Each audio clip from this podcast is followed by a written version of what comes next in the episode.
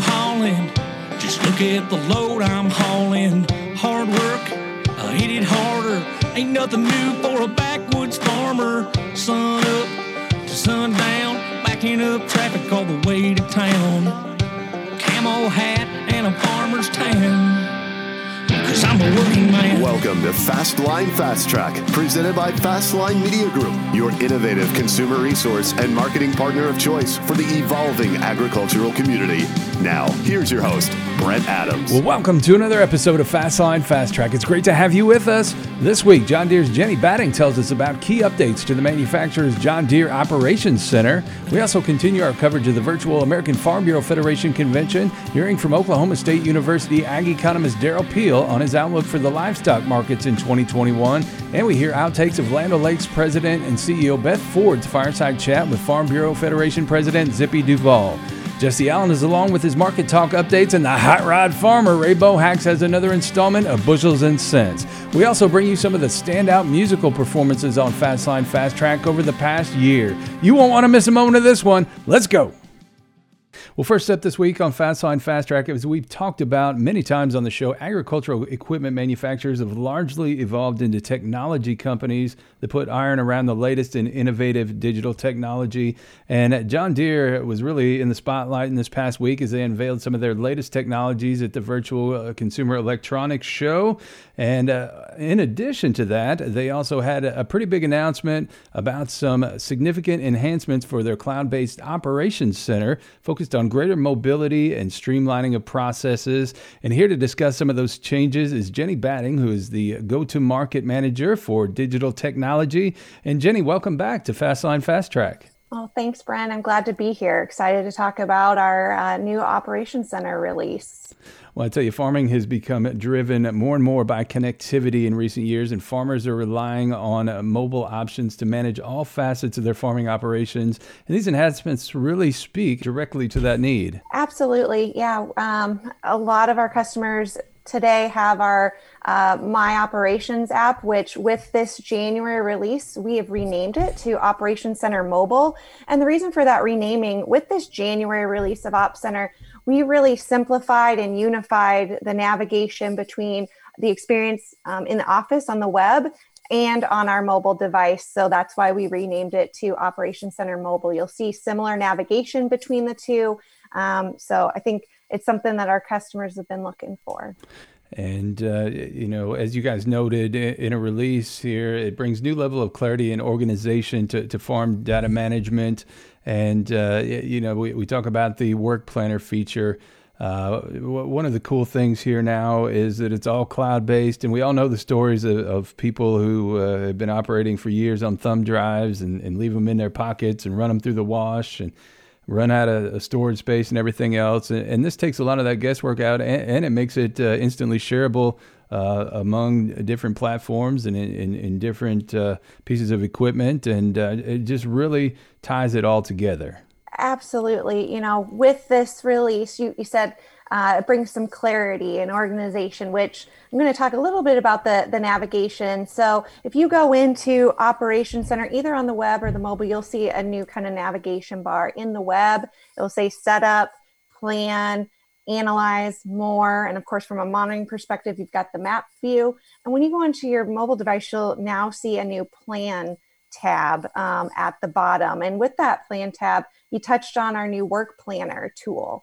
And with that, you can set up, uh, you know, predefine that setup information uh, for your operator, for yourself. So when you get to the field, there's less button pushes. It's all there. You're ready to go. Takes kind of the guesswork out of that.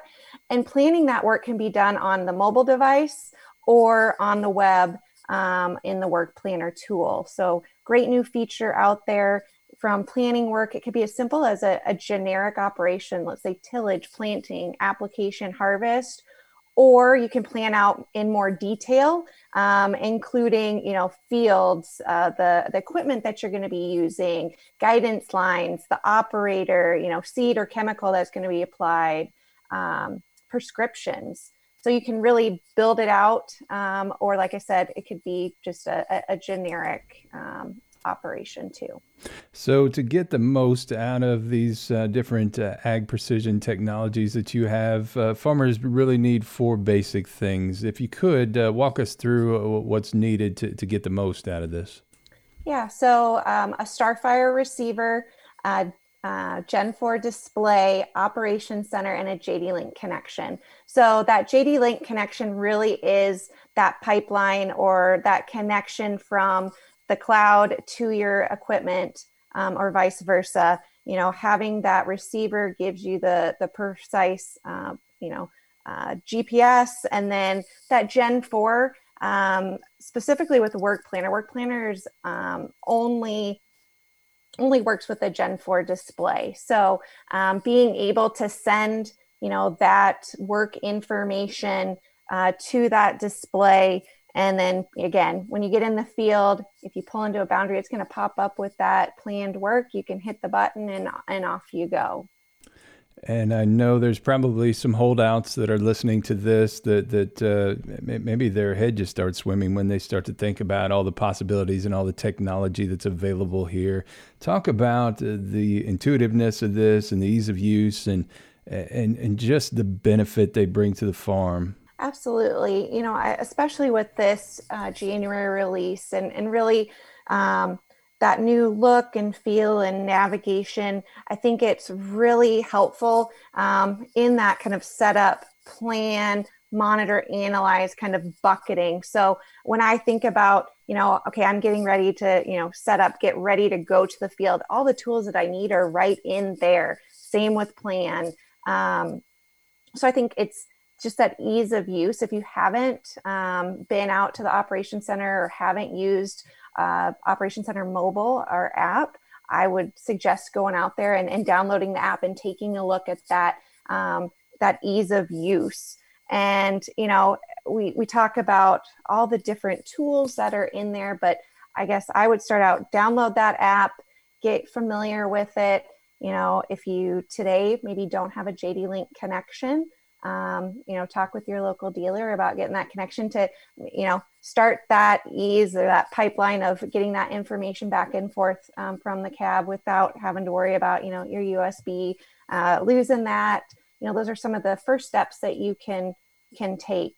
Also with this january release um, if you just go to operationcenter.deere.com if you don't have an account today just go to the website. It gives you some basic information on the Operation Center, and you can set up account um, right away. It's it's free, so you can go out there and, and take a look. Uh, and the improved Operation Center is active online, and on the iOS version for Apple mobile products is available in the Apple App Store now. The Android version, I understand, is uh, going to be coming from Google Play here in the coming weeks.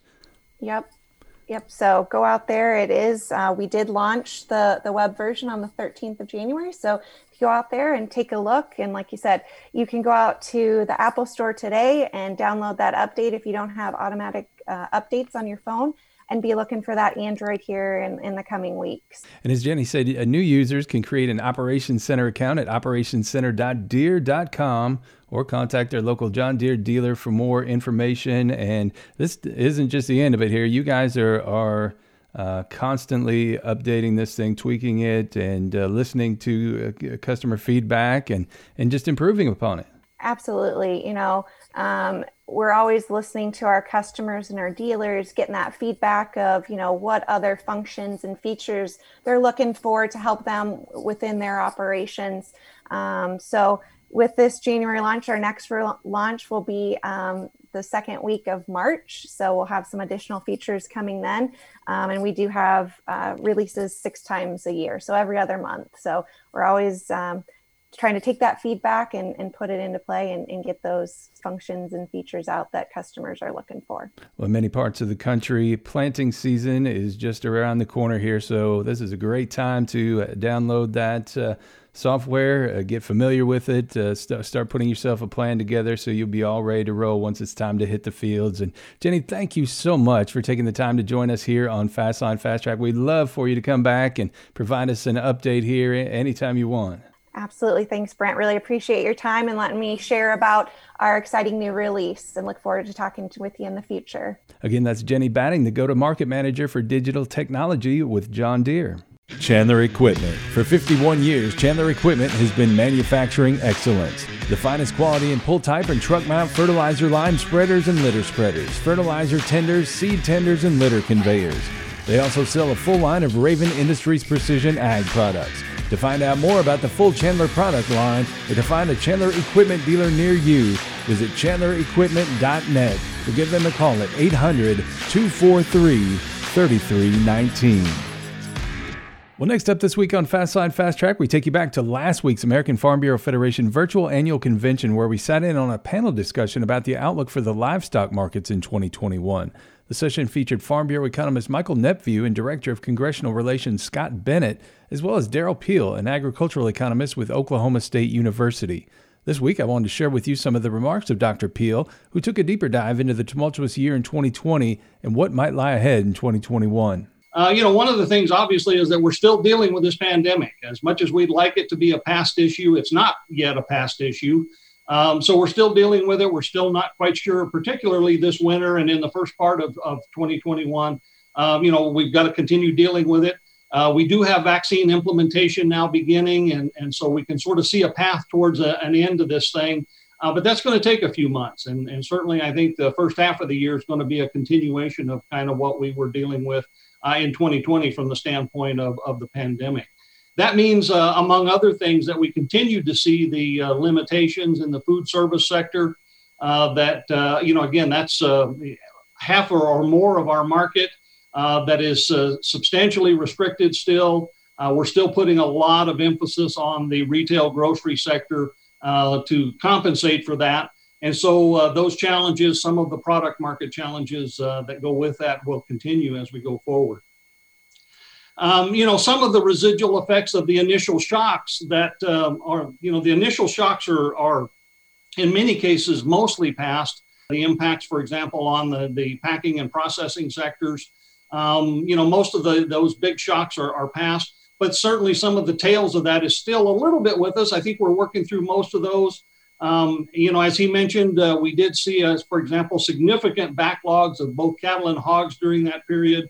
And we've been working uh, really ever since then to get uh, fully past those. I think on the cattle side, we're, we're largely, uh, you know, cleaned up from that. But we've seen lots of dynamics in the cattle on feed reports the last few months that indicate kind of the ups and downs of, of uh, you know, getting those uh, ripple effects, if you will, work through the system. And so, again, that's kind of where we start 2021. Peel also discussed the impact drought conditions could have on the cattle markets. We've got very widespread drought in the western part of the country. Uh, it's wintertime, and so the drought issues are, are not having necessarily a huge immediate impact. Uh, but if this persists and we start, uh, you know, into a warm grazing season and, and uh, crop production season, uh, with these kind of drought conditions, we're going to see significant impact. Peel said feed prices also likely will have some bearing on the markets. And we already see significant increases in feed prices uh, based on the grain markets and the kind of demand that we've had there that has pushed prices up to levels we've not seen in recent years.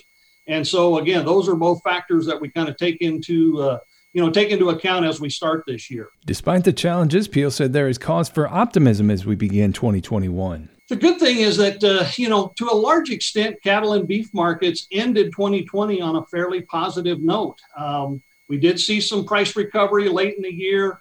Um, you know, feeder cattle markets, particularly the lightweight calf markets, uh, finished 2020 pretty strong. Fed cattle markets uh, actually uh, came on pretty strong right at the end of December uh, last year. And, and uh, you know, beef markets, the wholesale beef market was up and down a lot through the fall of the year, but, um, you know, showed some stability uh, again by the end of the year. And so we're, we're kind of starting uh, with a, with a, uh, a little bit of momentum, I think, in these markets going forward. Um, you know, the longer term impacts is sort of where are we in the cattle cycle? Um, and if you recall, uh, cattle numbers really peaked in 20 or in 2019, excuse me, January of 2019, uh, from the standpoint of the beef cow herd, which is really the source of all supply in the industry. Uh, and so we had some liquidation coming into 2020. Uh, we saw that beef cow herd down a little bit over 1%.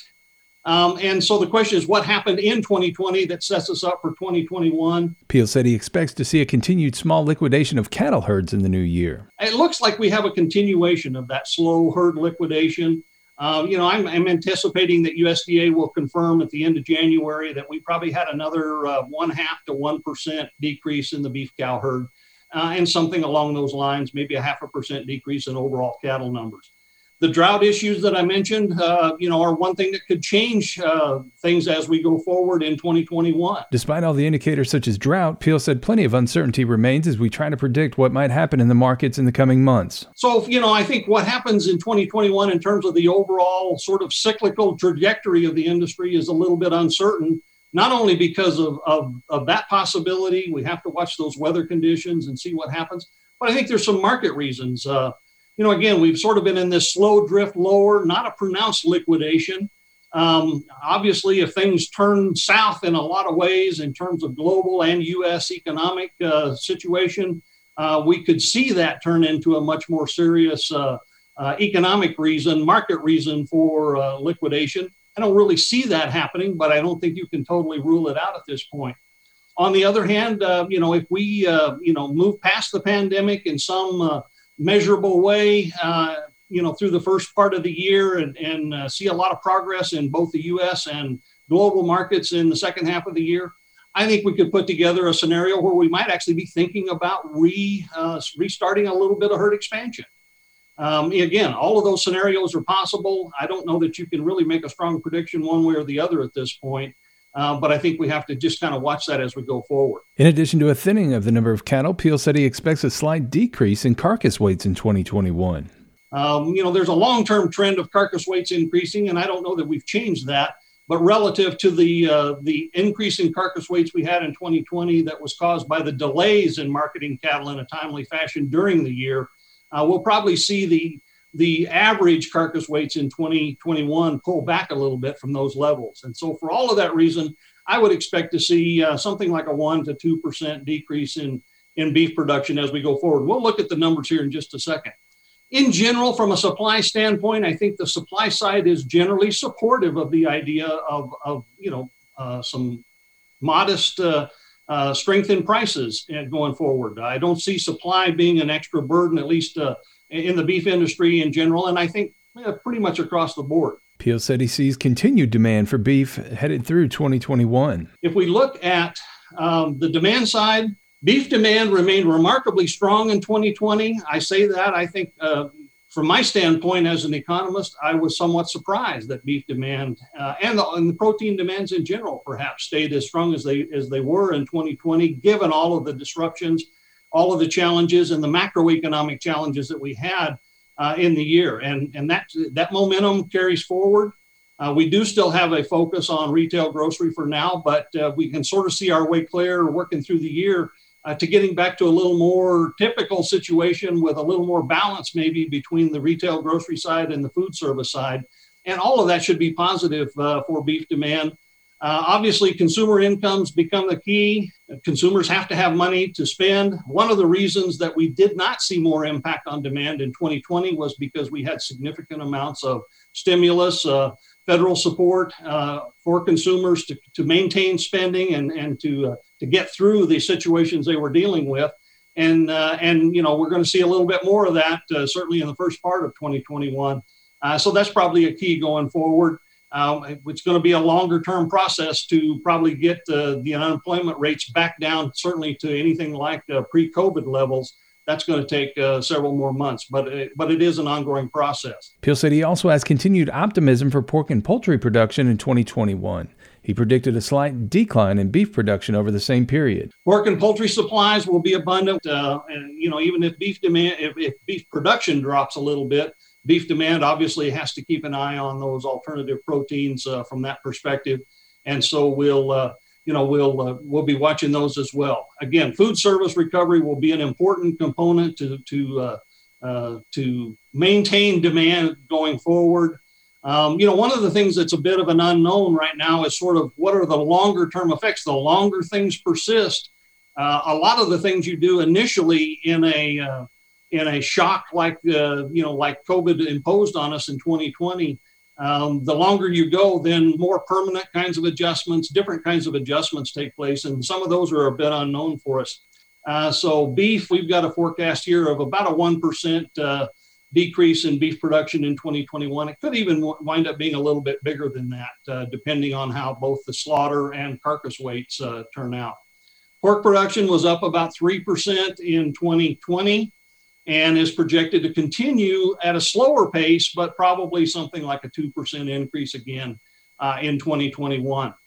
Broiler production uh, was up, uh, you know, one and a half, one to one and a half percent in 2020, uh, and probably maintaining something like that going forward uh, into 2021. So, uh, you know, once again, the the total uh, protein production number for the U.S. will be a record level again. We've done this for the last five years or so. I think every year we've set a record in terms of total uh, protein supplies. Beef consumption on, on a year over year basis may be down more like 3%. Um, pork production or pork consumption probably maintaining close to uh, 2020 levels in the coming year. Uh, broiler production uh, consumption, excuse me, may, may be down a little bit, and overall meat consumption in the U.S. might be down a little bit. That's positive in, in terms of supporting overall uh, protein demand. Peel said protein exports will play an important role in the new year. Those trade numbers become important. If we look at these global protein markets, uh, you know, we're looking for some recovery. We did see beef uh, exports drop a little bit in 2020. Uh, but in general, the Asian markets, for the most part, remain pretty strong. There was some month to month variation in 2020, uh, but uh, generally remain strong and finished the year pretty strong. Um, China is not one of our major markets right now, but we have continued to see significant growth from a U.S. perspective. One of the biggest markets for us that was uh, severely uh, impacted negatively in 2020 was Mexico. And, and so the question of uh, recovery there would be uh, an important one as we think about 2021. Beef imports did increase in 2020 and are expected to moderate back from that level a little bit. Again, some of that was sort of product specific things. Uh, we did produce a lot of, uh, you know, the the fatty kind of trimmings, the 50% lean trimmings that we use to make ground beef, but you have to have a lot of lean to go with that. Um, and you know, the uh, the situation in 2020 tended to stimulate uh, uh, fast food kind of recovery quicker than other kinds of uh, of food service sectors. And so there was strong demand in, in 2020 that'll probably moderate a little bit in, in 2021. So they, we see that net trade picture from a beef standpoint with exports up and imports down. Both of those contribute to a, uh, a, a, better net balance for, uh, uh, for the beef side. In general, for all of the proteins and indeed all uh, agricultural commodities, exchange rates remain pretty supportive. Um, we've had a weaker dollar uh, recently that is expected to, to generally persist. Uh, so that helps stimulate export demand, making U.S. products a little more competitive. Quick comment on the pork side. Um, you know, the indications are, although there's some uncertainty about exactly what's happening, but there are indications are that the Chinese are making significant progress in rebuilding their hog industry, which was decimated in 2018 and 2019 with uh, African swine fever.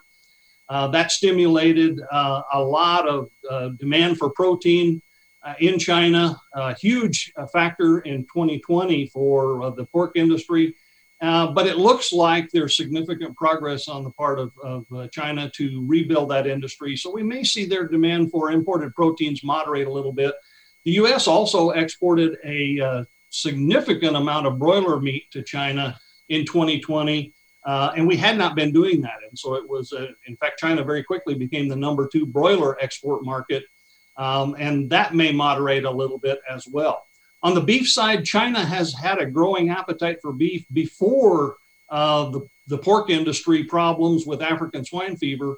Uh, and so their demand for beef continues pretty strong. The, uh, the protein deficit in China accentuated that, but I think the beef demand underneath that fundamentally is still pretty strong. And for the first 10 months of 2020, uh, compared to that same period in 2019, if you look at our major beef export markets, of course, Japan is the biggest, and they actually, through that 10 month period, were a little bit bigger in 2020 uh, compared to 2019. South Korea is number two, just off slightly, but quite close. Um, the biggest decrease again there was Mexico. which uh, has been hammered by a significant uh, economic recession and uh, and uh, loss of purchasing power. And so that's been a major impact there uh, among our biggest markets. China there, uh, which again is actually the number seven market for U.S. beef exports as of the first 10 months of 20, 2020. Um, so it's it's not a big market by comparison, and yet it's growing very rapidly and uh, and and is on pace to become, um, you know, to move up uh, very quickly to be one of our uh, top markets. Uh, potentially in the next uh, in the next couple of years. Again, that was Oklahoma State University agricultural economist Derrell Peel. Well, also during the American Farm Bureau Federation virtual convention, Beth Ford, the president and CEO of agricultural cooperative Land O'Lakes, joined Farm Bureau Federation President Zippy Duvall to talk about some of the hot button issues facing agriculture today. We have some of the outtakes from Ford's remarks, beginning with her thoughts on some of the most imminent challenges the industry faces. We know we've still got about six months or more for this vaccine rollout. Um, this past year, I could not be prouder of the resilience of the farmers, our farmer members of our team who have come through this this very, very challenging operating environment and delivered terrific results for the foundational issue that is uh, tied to this cooperative, and that is um, food production and agribusiness. What was interesting back in March was, uh, you know, in my role as CEO, when this started to come uh, forth as a, an issue, the pandemic, immediately did what you do check the liquidity of the business. We have to be able to withstand anything that comes at us. Then check what um, the issues were that farmers were likely to um, encounter, and then really work on the safety and security and health. That includes the mental health of our team. And that is what we've been focused on. So as we step into 2021, I wish I could say, boy, we finished December 31st and that's over. And now this this is going to be all bright skies um, that's not actually the case. We know that. We're going to be in for some bumpy times as we come out of this pandemic um, and as we step into, I guess, normal. Um, what uh, you know the priorities back then are still the priorities we lead with our member health our farmers our team health uh, their security and we focus on the business partnerships that drive us um, over the long term. So those are what we're laser focused on. Now we can talk about some strategic issues. We've got a new administration that's going to be stepping in, some of the ways that we can partner there, and I'm sure we'll have that as part of this conversation.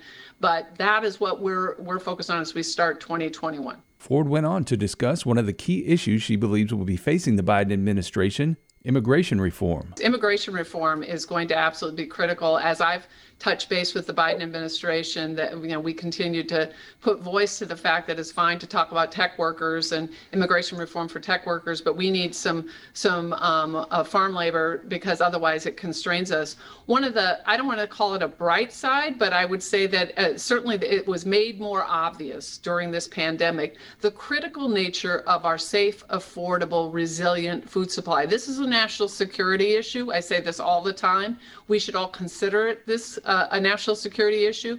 Um, other countries, China, others are investing so that they can have a sustainable food supply that we already have. And so we have to make sure we're investing appropriately. That includes the use of technology in modern agriculture. It includes reforms like immigration reform and the technology for use on the farm and in the rural communities and for the families that are farming for us as a nation. So I, I'm I'm gratified that the resilience of the farmer, the the the nature of the farmer in this pandemic has been uh, made very clear, and that national uh, security issue of a safe, affordable food supply was made obvious to everybody. And boy, did did the farmers deliver! And now we're stepping into what I hope is going to be, I guess, a more productive 2021. I see grain price up you know, corn prices up, bean prices up. There's some some uh, stronger fundamentals, and I, I'm uh, hopeful that that means we'll we'll start focusing on some of these other long-term issues like the investment in technology um, in communities and in agriculture that we know is so uh, critically important. Ford also discussed lessons learned through the pandemic about the vulnerabilities and strengths of the food supply chain. You know, from my perspective, you, you really have kind of this really interesting dynamic. You have these kind of two countervailing pressure points. One, the farmer has to um, to deliver a safe, affordable food supply, affordable food. And so that means you have to have lowest cost possible, which demands efficiency, which means the value chain is very tight because you can't have any slack in the value chain because otherwise you have too much expense. And so, how do you make sure that you have appropriate investments so you have alternatives when you have a situation like this? I don't know that there's going to be a necessary policy change. What it does is it points out how tight this value chain is, how animals are grown to a particular point in time. And boy, if it backs up, now we're in the situation like we were in the hog markets where we had to euthanize because we had you know we had a situation where we had an, an oversupply and everything backed up so this countervailing pressure is not is not unique to agriculture, but boy, did it really point out some of our gaps. Um, the second piece of this is what we all know about any business is that having a, a stable operating environment is critical you can be you can have the best performance and for agriculture my observation would be that means that the rural communities the investment in healthcare in these communities, that uh, access to education for children, because these are families. Um, that is absolutely necessary. And we have underinvested in these communities in terms of uh, technology, in terms of roads and infrastructure and other areas. And so again, in this in this uh, dynamic in this pandemic, what I'm gratified to say is any conversation I've had um, with the last administration or with the current administration and then with the upcoming administration have been focused on the necessity of investment in um, in infrastructure. Yes, broadband. Yes, roads. Yes, um, you know, uh, water, transportation, um, but also around the access to healthcare. And so our our discussions around um, technology were, were really accelerated um, with the, the realization that we certainly had that telemedicine and, and medical access during a pandemic was going to be critical. And we've had so many rural hospitals that have shut down. So it's hard to be productive in agriculture when you have to worry about whether you can get and see a doctor um, or you know for any kind of farm accident or for any kind of issue. It's hard to to be productive in agriculture if your children's school has shut down because of a pandemic and they don't have technology. You know, 18 million Americans lack access to broadband. 14 million of them are in rural America. So I'm I'm pleased to say that most of the discussions we have around infrastructure and around um, the future uh, investments around agriculture, yes, is going to be about the use of tools, and yes, it'll be about looking at the value chain, but it's also about the ecosystem that we know is critical um, to having a stable operating environment for agriculture. Ford then went deeper on the issue of broadband internet technology in rural America, which has been greatly discussed over the past few years and promises to continue to be front and center in the years to come. Well, what we, we started with even before the pandemic was uh, you know awareness, advocacy, action, awareness, advocacy, action. So you know what was always interesting to me is uh, you could see this was a priority. I was named CEO. I was out in many communities. I'm from Iowa. These were my towns that I've known for forever, you know, and um, where our members are. We touch over 10,000 uh, rural communities across the United States. We're in 50 states. So when I'm out there, I'm recognizing, boy, there's just been a lack of investment.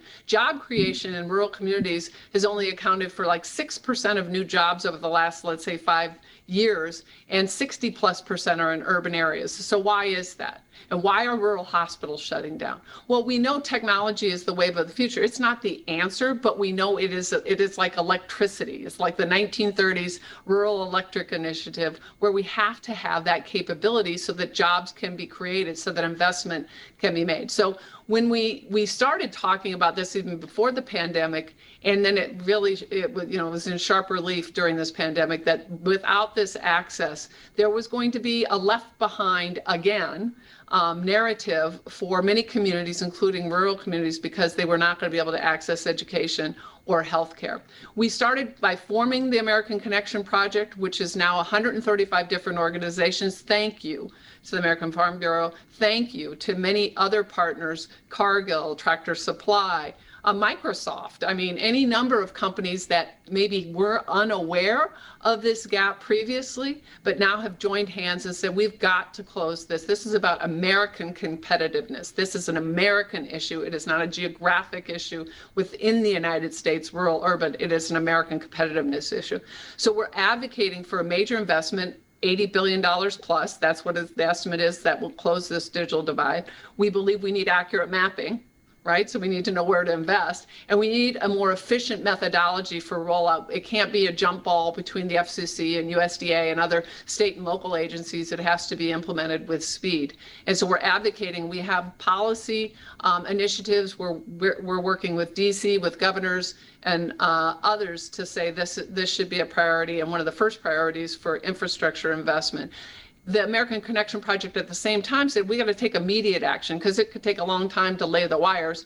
So why don't we say if you're in a rural community right now and you have Wi-Fi, let's work with the airband product for uh, Microsoft. Let's partner. Let's turn your Wi-Fi on, make it accessible to citizens in the town who can come and park outside and and maybe finish their homework or access a doctor or something. And so right now we have I want to say it's like 2,600 sites across 49 states.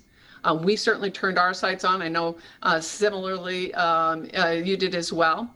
And uh, we've we've been told, um, for instance, Tractor Supply, they turned it on. They've had over a million visitors. We're having thousands a day who are pulling up and saying this is a way that they can uh, get some access. So we wanted to do something immediately, you know, kind of grassroots, and then over the long term work on the policy issues um, and prioritizing this as one of the number one investments for an infrastructure bill in this next administration. Ford also expanded on her thoughts on the need for improved telehealth options in rural America. You know, there have been over 130 rural hospitals that have shut down in the last couple of years, and it's not like they're so numerous anyway.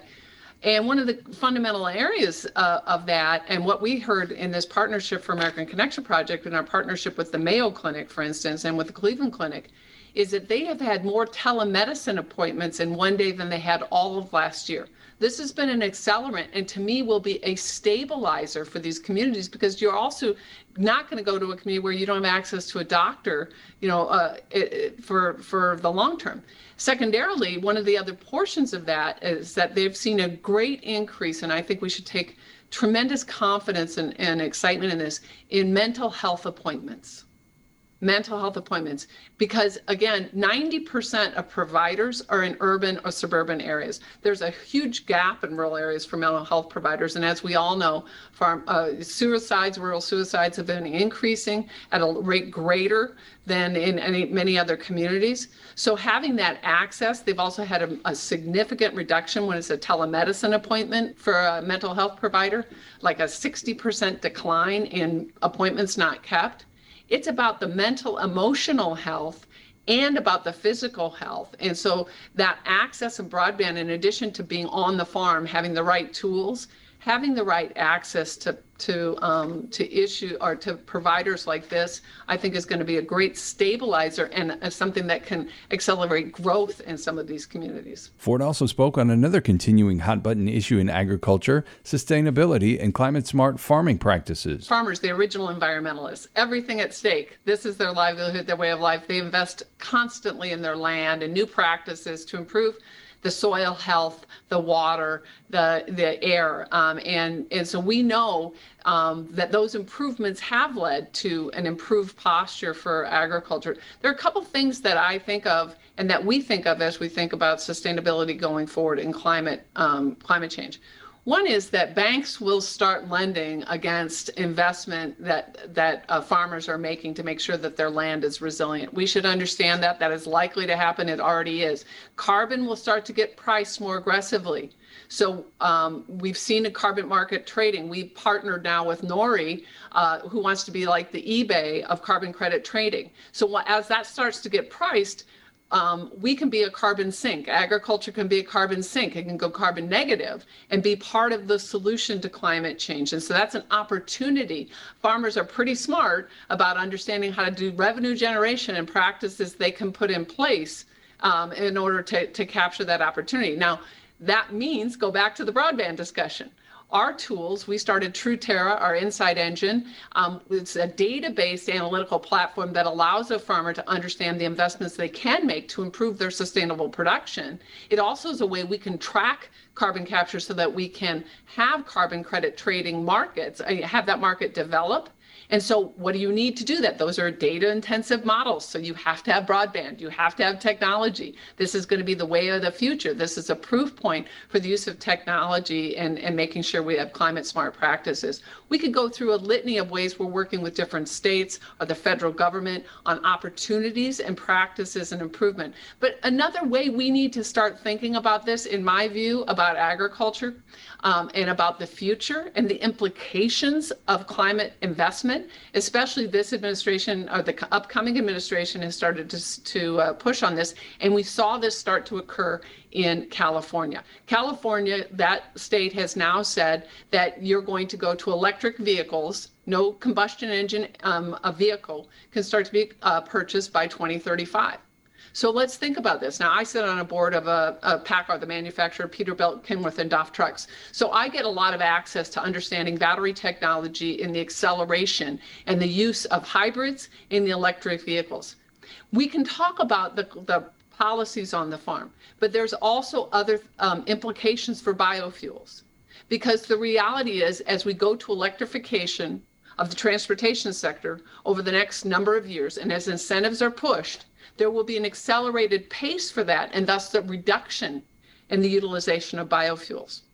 If that happens, we need to sit there and think forward about what the implications are for corn price, for bean price. You know, what is it? 40% of corn goes into um, ethanol. Biofuels, I want to say it's like 18% or so of beans used in biofuels for, um, in the diesel side. So when we sit there and think about it, we think about the future the, the likely policies that will come forward. How do we make sure that our members are well uh, situated, the farmers are well situated to have opportunity and also to address some of the carryover implications of potential policy changes that may, may accelerate uh, a transition to a different type of um, uh, you know EV type of transportation sector. Ford said the industry also must continue to strive for diversity and inclusion and not shy away from difficult conversations. I think all of us want to be valued for the work that we provide, the, the leadership we provide agriculture, I, I think people have a, a, misunderstanding. I, what I find about our members, about our farmers, about farmers in general, is that they want results. Nothing wrong with that. They want, uh, you know, ev- everybody is welcome to to come in and to work hard. You know, put the hard work in, and that means that we we have diverse voices. We talked earlier, uh, President Duvall and I here about immigration, immigration reform. We're not trying to say immigration isn't necessary. In fact, we're saying please bring the hardworking um, uh, different uh, ethnic groups in. That will help. And so, you know, I, I put voice to these issues because I think it's so important. Agriculture um, is a, such a great opportunity, an industry that does critical work. And we need all diverse voices we need some of the best thinkers. We need the hardest workers. And I believe, I believe you you do your best work. I do my best work because I am myself. Because I show up as myself every day. I want to be valued for the work and the content of what I deliver, the content of my character, the relationships um, that we pro- that we provide in the leadership. And so I do speak to this because I think it's important that we don't have a kind of a narrow only these folks are are allowed. Um, I don't think that that's the way I've seen agriculture, agriculture or our farmer members at all. In fact, it's you know let's bring in people that um, that are excited about the work we do and value it and respect it. And so I, I, I do speak to this quite a bit because I think it's important, especially in these times, that we kind of all step back and bring the temperature down a little bit and really talk about um, diversity of opinion is, is a really good thing. Diversity is a good thing. And in agriculture, we need the best and the brightest. We need everybody involved because guess what? We've got some challenges. We've had some challenges, but what the work that is done every day is so critically important to this country um, and diversity is part of that. When I talk with my farmers or with our members, it, it isn't the first time I'll use, uh, you know, um, racial differences. I spoke with this, uh, you know, what I say, they say, well, I, we don't see that difference. We, we aren't encountering that difference in our town. And I'll say, well, you understand why there's this passion, this increase. I said, I, I can tell you, and I'm in the Twin Cities, there are a number of very you know top professional cfos of major corporations here african american who's been stopped on his way to work 14 times. You know? And so when you see that and we could just all sit back and say well that's not right. But that's not the way we work. We're not looking for the differences. We're looking for inclusive voices within agriculture within the communities i've seen that. And we have to understand where some of that work is left to be done right? We we want to make sure that there's there's opportunity for all and that's part of it is recognizing stepping back as we've tried to do during those very stressful times this past summer listen to our um, team um, black african american other diverse groups about some of the pain they have some of the fear they have some of the concern. And what we say is every day we want you to know when you come to work, you're safe. You will be valued for the work that you do every day. And we're going to continue to work in our own communities to make sure that you understand as you leave work that you have the right place for your family um, and that you feel secure. And I think that that's all of it. Would we would all wish for that. Finally, Ford talked about the trust American consumers have in farmers and how the industry can leverage and protect it. Well, we we led, in fact, we we changed some of our packaging to uh, to highlight what we knew consumers valued. They were surprised we were cooperative. They said, "Geez, if I didn't know you were cooperative, I would have been buying your stuff all along." Um, that's great. And then um, farmers, we led with our farmers. That's what, really what's important. So messaging against that, nobody is more respected than the farmer. Now we shouldn't be naive, and I say this to my team: don't be naive, because the farmer is incredibly respected. Sometimes we are questioned about farm practices, right? So we have to continue along this narrative of educating educating consumers about what farm practices are, the hard work farmers do every day, and then really highlight what we're very proud of. Uh, we are proud of our farmer ownership. We're proud of our members. We're proud of the work that we do every day and that they do every day. But we also recognize our responsibility to continue to educate about what good farm practices look like the use of technology, the use of different investments um, over the long term so that consumers can understand what is involved in their actual food production. Folks are buying based on values. They're buying based on a number of a myriad of, of um, rationale, pieces of rationale, including, you know, uh, animal husbandry perceptions, um, the perceptions of how you treat your workers, and all of these things farmers are respected. We have to stay in front of that with productive dialogue for the, the terrific work um, that farmers do every day and couple that with educational processes around and educational um, communications around farm practices. Well, next up on Fastline Fast Track, our buddy Jesse Allen is along with another market talk report. We've seen some correction in the commodities markets over the past week, and he's here to break it all down for us. Jesse. Well, thank you very much, Brent, and uh, back for another week here on Fastline Fast Track with this market talk update. And talking today with Mike Zuzolo of Global Commodity Analytics. And first off, Mike, we've started to see a bit of a technical correction happening with our commodity markets. We saw middle of the week here last week a fairly substantial correction. Uh, overall, what are you seeing with this market right now? Is this going to be a longer term trend with this technical bearish correction? Or what are your thoughts on where this market is at right now and where it's headed? Well, and I think this is one of those uh, periods where it may be useful to watch these next couple days and this may not just be a short-term phenomenon and it may actually help us in the longer term and what i'm getting at is we've talked about supply led markets versus demand led markets in that 2007 2008 model that I keep running for the soybeans. And I think this week's price action, Wednesdays especially, and even Tuesdays in the soy meal, which kind of led us to the top and put a high in first, which makes sense fundamentally. Uh, we're, we're seeing the market react, I think, finally to that idea of where is the drought in Brazil because uh, Datagro, a private uh, firm, analytical firm, came out with a Brazilian soybean production number of almost 136 million metric tons. That would be 10 million more than last year, and that's 3 million more than USDA's freshened up update here that we just got a week ago. So I think we have finally turned uh, back towards the supply side of the equation. And, and I think this is supportive of the idea and the analysis that I've been pushing to clients and subscribers that this is a supply led market because we finally got rain in Brazil and we've gotten some higher numbers from a standpoint of production. StoneX came out Wednesday. I think they probably helped bring some floors underneath these prices because they came in under 133 million metric tons. So they came in underneath the uh, USDA recent projection. I, I, will note also, Jesse, I think it's real important to watch um, not only the $450 a ton level in the soy meal as a place where we need to get back up above, technically speaking, but also the support lines that we're hitting now with Wednesday's low in the Globex session of around 1345, 1350 in March beans.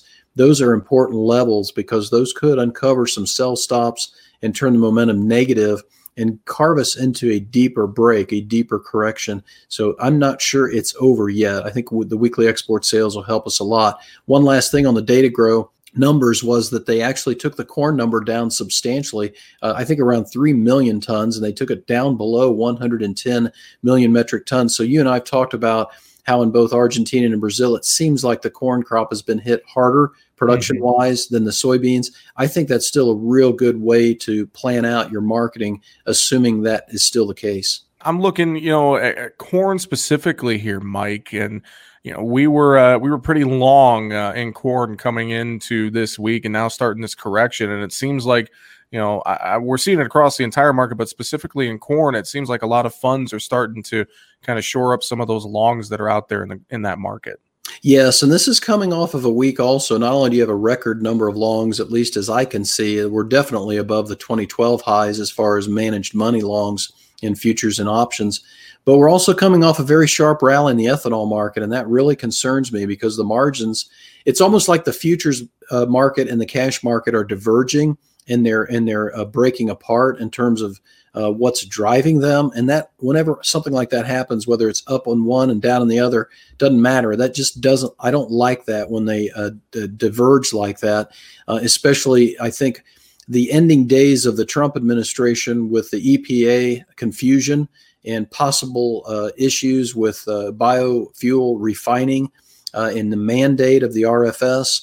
Um, and then the new Biden administration and what his clean energy climate change policy is going to be, especially this first 100 days. I don't like the fact that the futures and the ethanol was rallying sharply and we have this kind of length in the fund. So while I still think corn has the better look to it from an export and, and substitution and the lack of sub, uh, lack of competition out there that we've talked about a lot, I am more concerned about the domestic policies, especially with USDA taking down the ethanol number again in their report last week. And so I think corn, bottom lining it out for you, corn I think is going to be a follower. It won't break much if the beans don't break it won't break much if the wheat doesn't break. But I think if those other two want to go lower, I think corn willingly will, and those funds will get on the side of lightening their positions. Well, Mike Zuzolo with Global Commodity Analytics, thank him for joining us. And you can find more of Mike's commentary. We had a really great discussion back on Wednesday.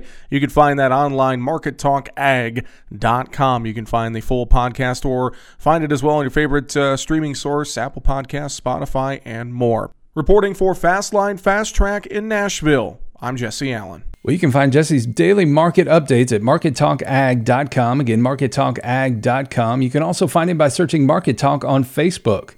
He also appears on the American Ag Network, and you can hear him host Your Ag Today weekday mornings about 6:50 a.m. Eastern on Sirius XM satellite radio, Rural Radio channel 147. Well, next up on Fastline Fast Track, it's time for another installment of Bushels and Cents with our buddy the Hot Rod Farmer Ray Bohacz. Don't forget you can check out all his great multimedia content at farmmachinerydigest.com. Welcome to Bushels and Cents, a weekly podcast from the Farm Machinery Digest. I am your host, Ray Bohacz, the Hot Rod Farmer. And never forget, it is not what you make, but what you keep that counts. Most newer gasoline engines and light duty diesel applications employ a mass airflow sensor. It is abbreviated MAF. The sensor is used to measure the incoming airflow to determine engine load for fuel and timing decisions. The MAF is exceptionally reliable but is prone to contamination of the sensing wire. When that occurs, the reading skews and could flag a service engine soon light and trouble codes. Before spending between $200 and $500 for a new MAF, spend $8 for a dedicated MAF sensor cleaner in an aerosol can.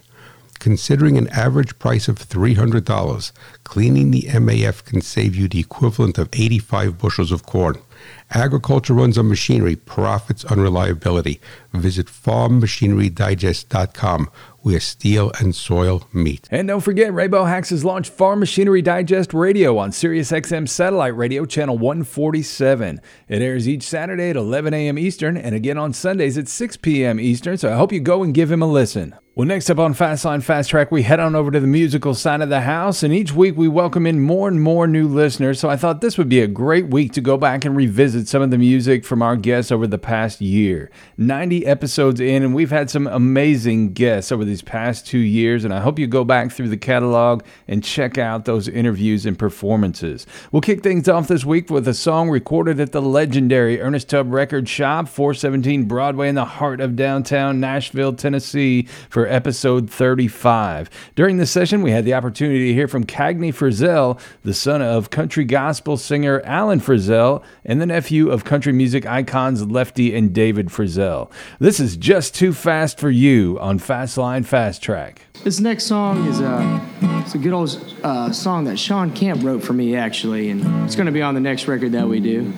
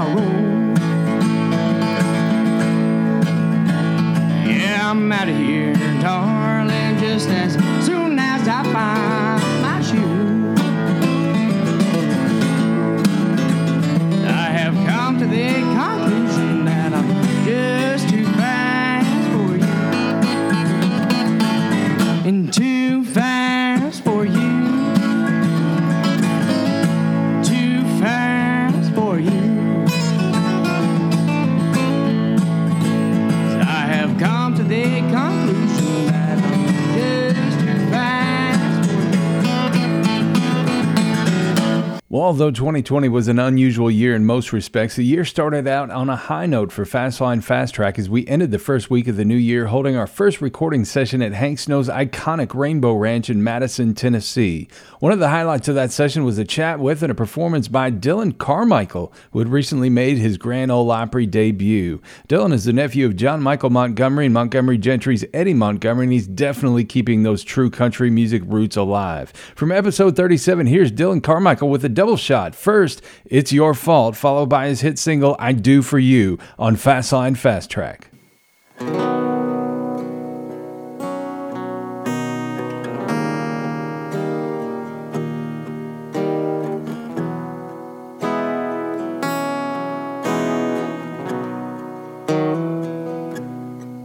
I've been up all night, bloodshot.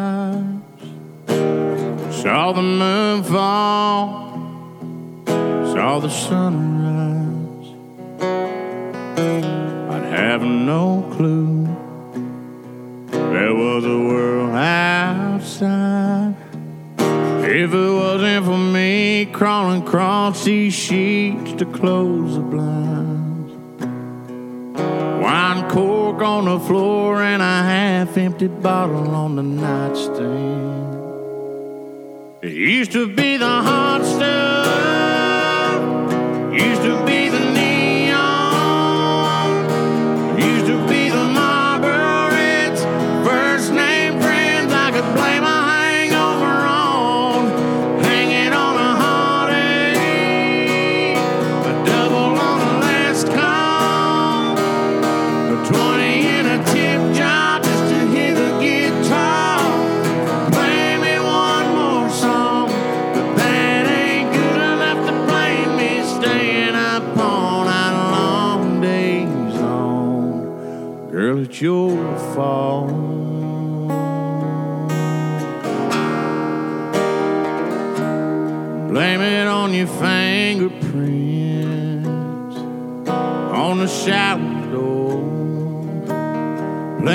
on your black dress laying on the bedroom floor.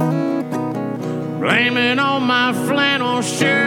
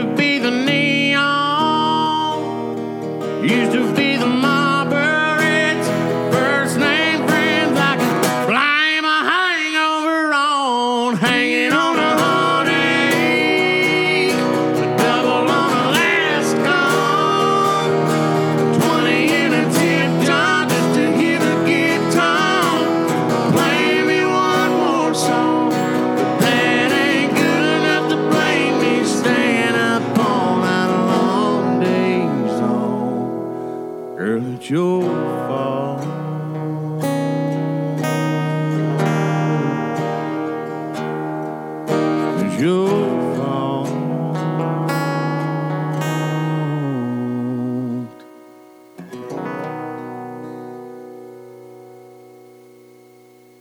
Hey, folks, this is my single, I Do For You. Make sure to go check this out on Spotify and Apple Music and uh, all the other places you can get it.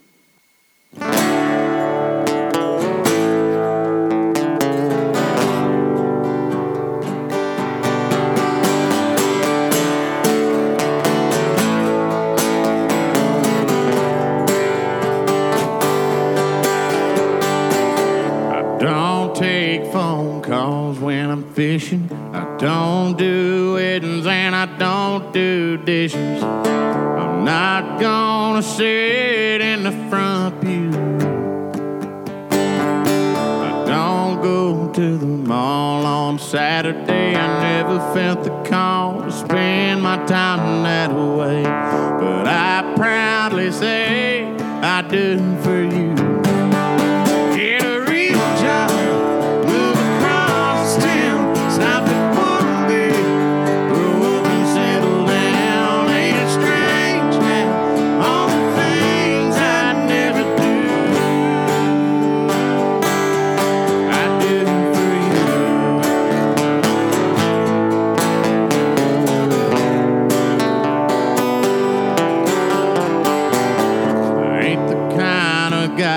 Take a week off, drive up the coast just to watch some leaves fall. Spend money on a hot tub hotel room.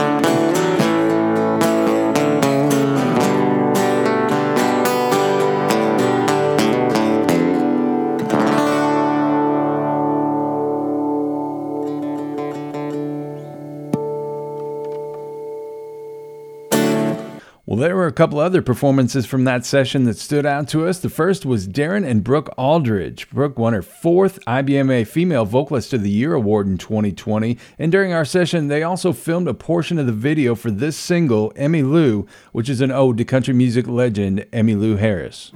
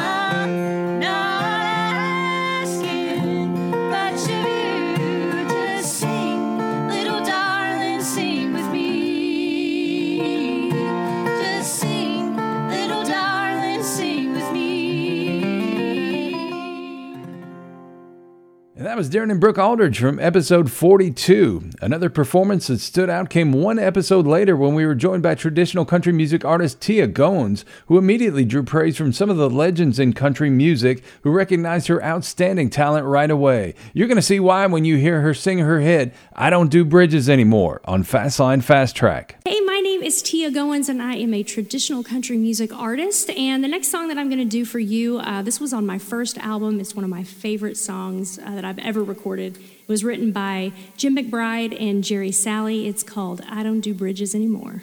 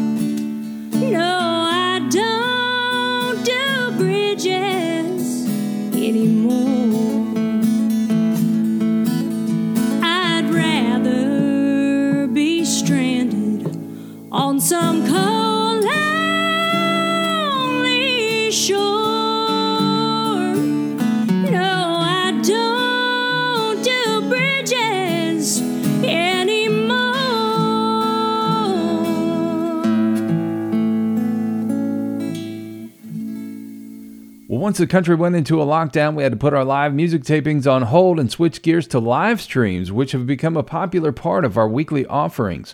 We kicked those off in June, and our first guest was Thomas Gabriel, the eldest grandson of the man in black, Johnny Cash. Here's Thomas on episode 58 performing Right Side of the Dirt on Fastline Fast Track.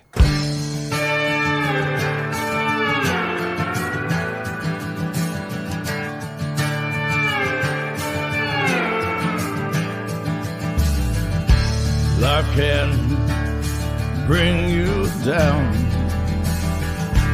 It can make you hurt. Then you open your eyes again. You're on the right side of the dirt. On the right side of the dirt.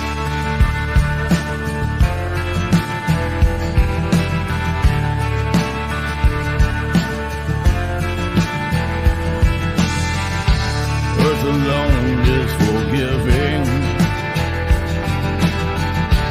much more than we deserve. Water drowns, fire will burn.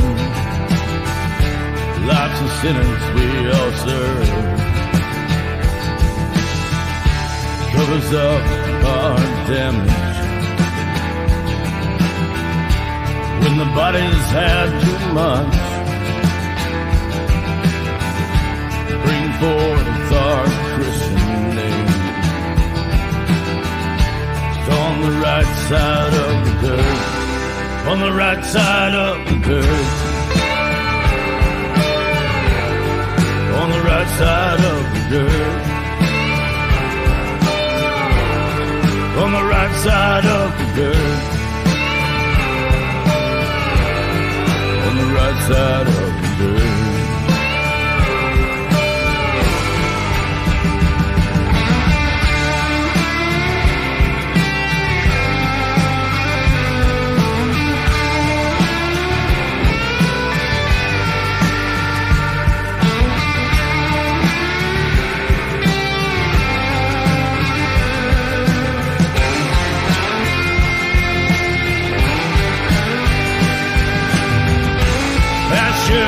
will be ashes.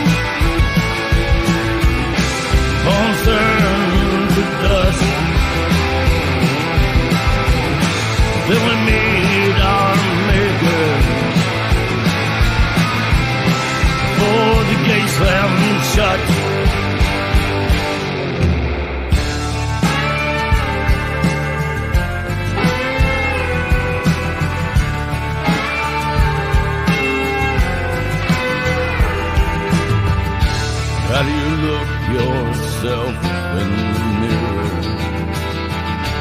How do you say your name? How do you smile looking at your own children?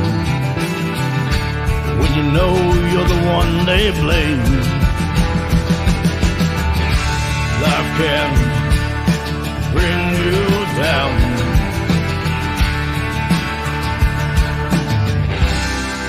It can make you hurt.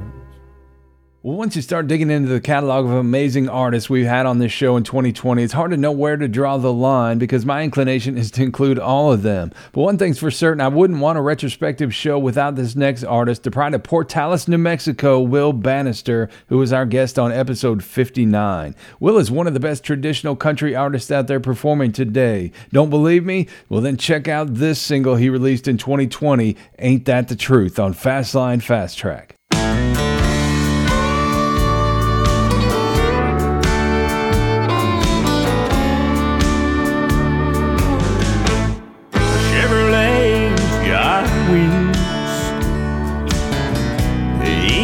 Kentucky's got hills.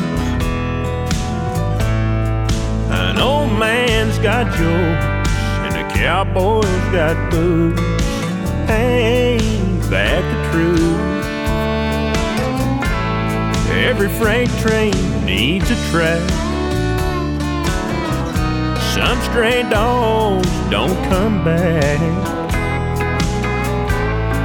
The house always wins, and losers just lose. Ain't that the truth? This bar's got beer, and I'm sitting here. This jukebox is full of old heartbroken tunes. You're long gone, and I got the blues. Ain't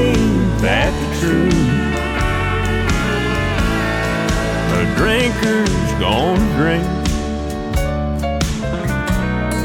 a thinker's gonna think.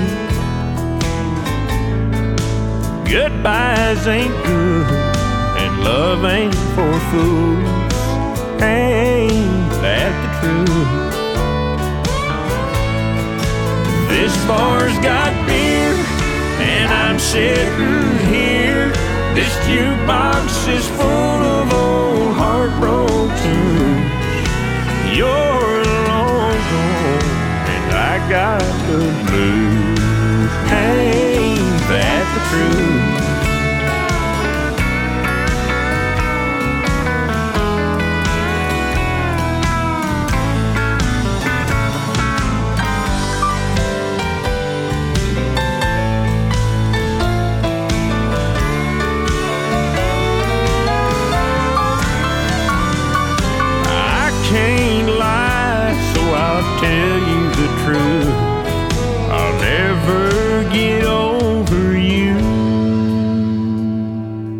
This bar's got beer, and I'm sitting here. This jukebox is full of old heartbroken. You're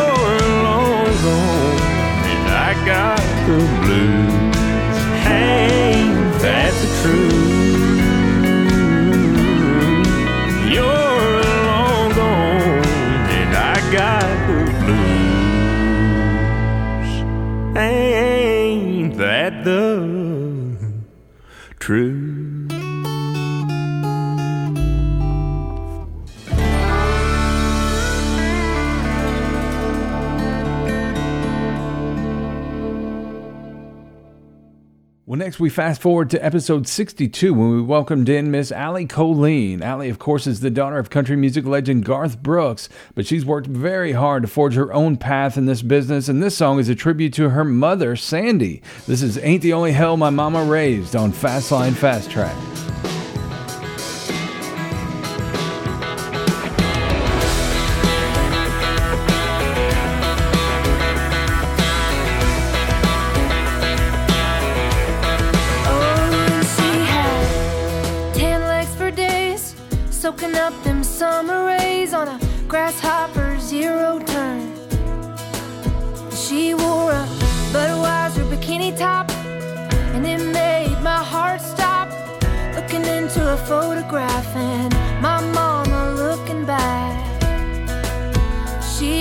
The same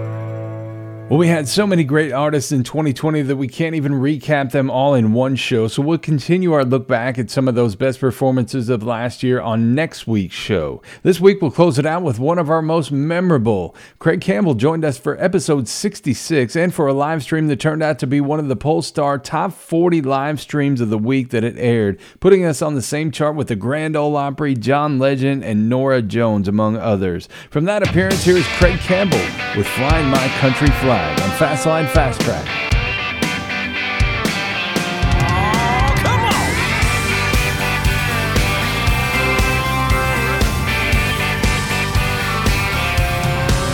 when the small towns start getting smaller and the people start packing it up, when the corn rows start getting shorter, there ain't no dust cloud behind my truck.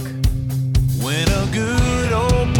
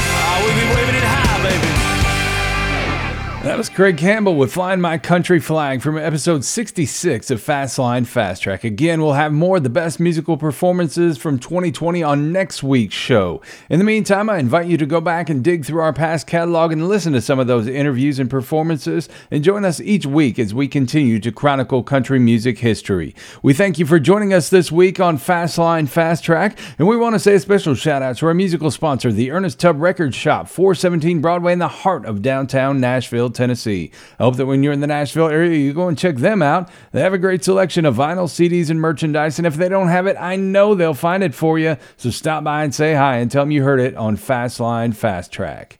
And are you in the market for snow removal equipment, a new tractor, perhaps a planter? If so, head on over to fastline.com and check out the equipment locator with the price comparison tool featuring the Iron Average powered by Iron Solutions. Again, that's fastline.com. And while you're on the website, please be sure to sign up for the print catalog for your state or region. No need to head into town to pick one up off the convenience store rack. The Fastline catalog is still being delivered directly to your mailbox, and it's still a favorite resource of farmers and ranchers across our great country. And don't forget, subscribe to the Fastline Fast Track podcast on Apple Podcasts, Google Podcasts, Spotify, Stitcher, TuneIn, iHeartRadio, Amazon Music, Deezer, Audible, and Radio.com.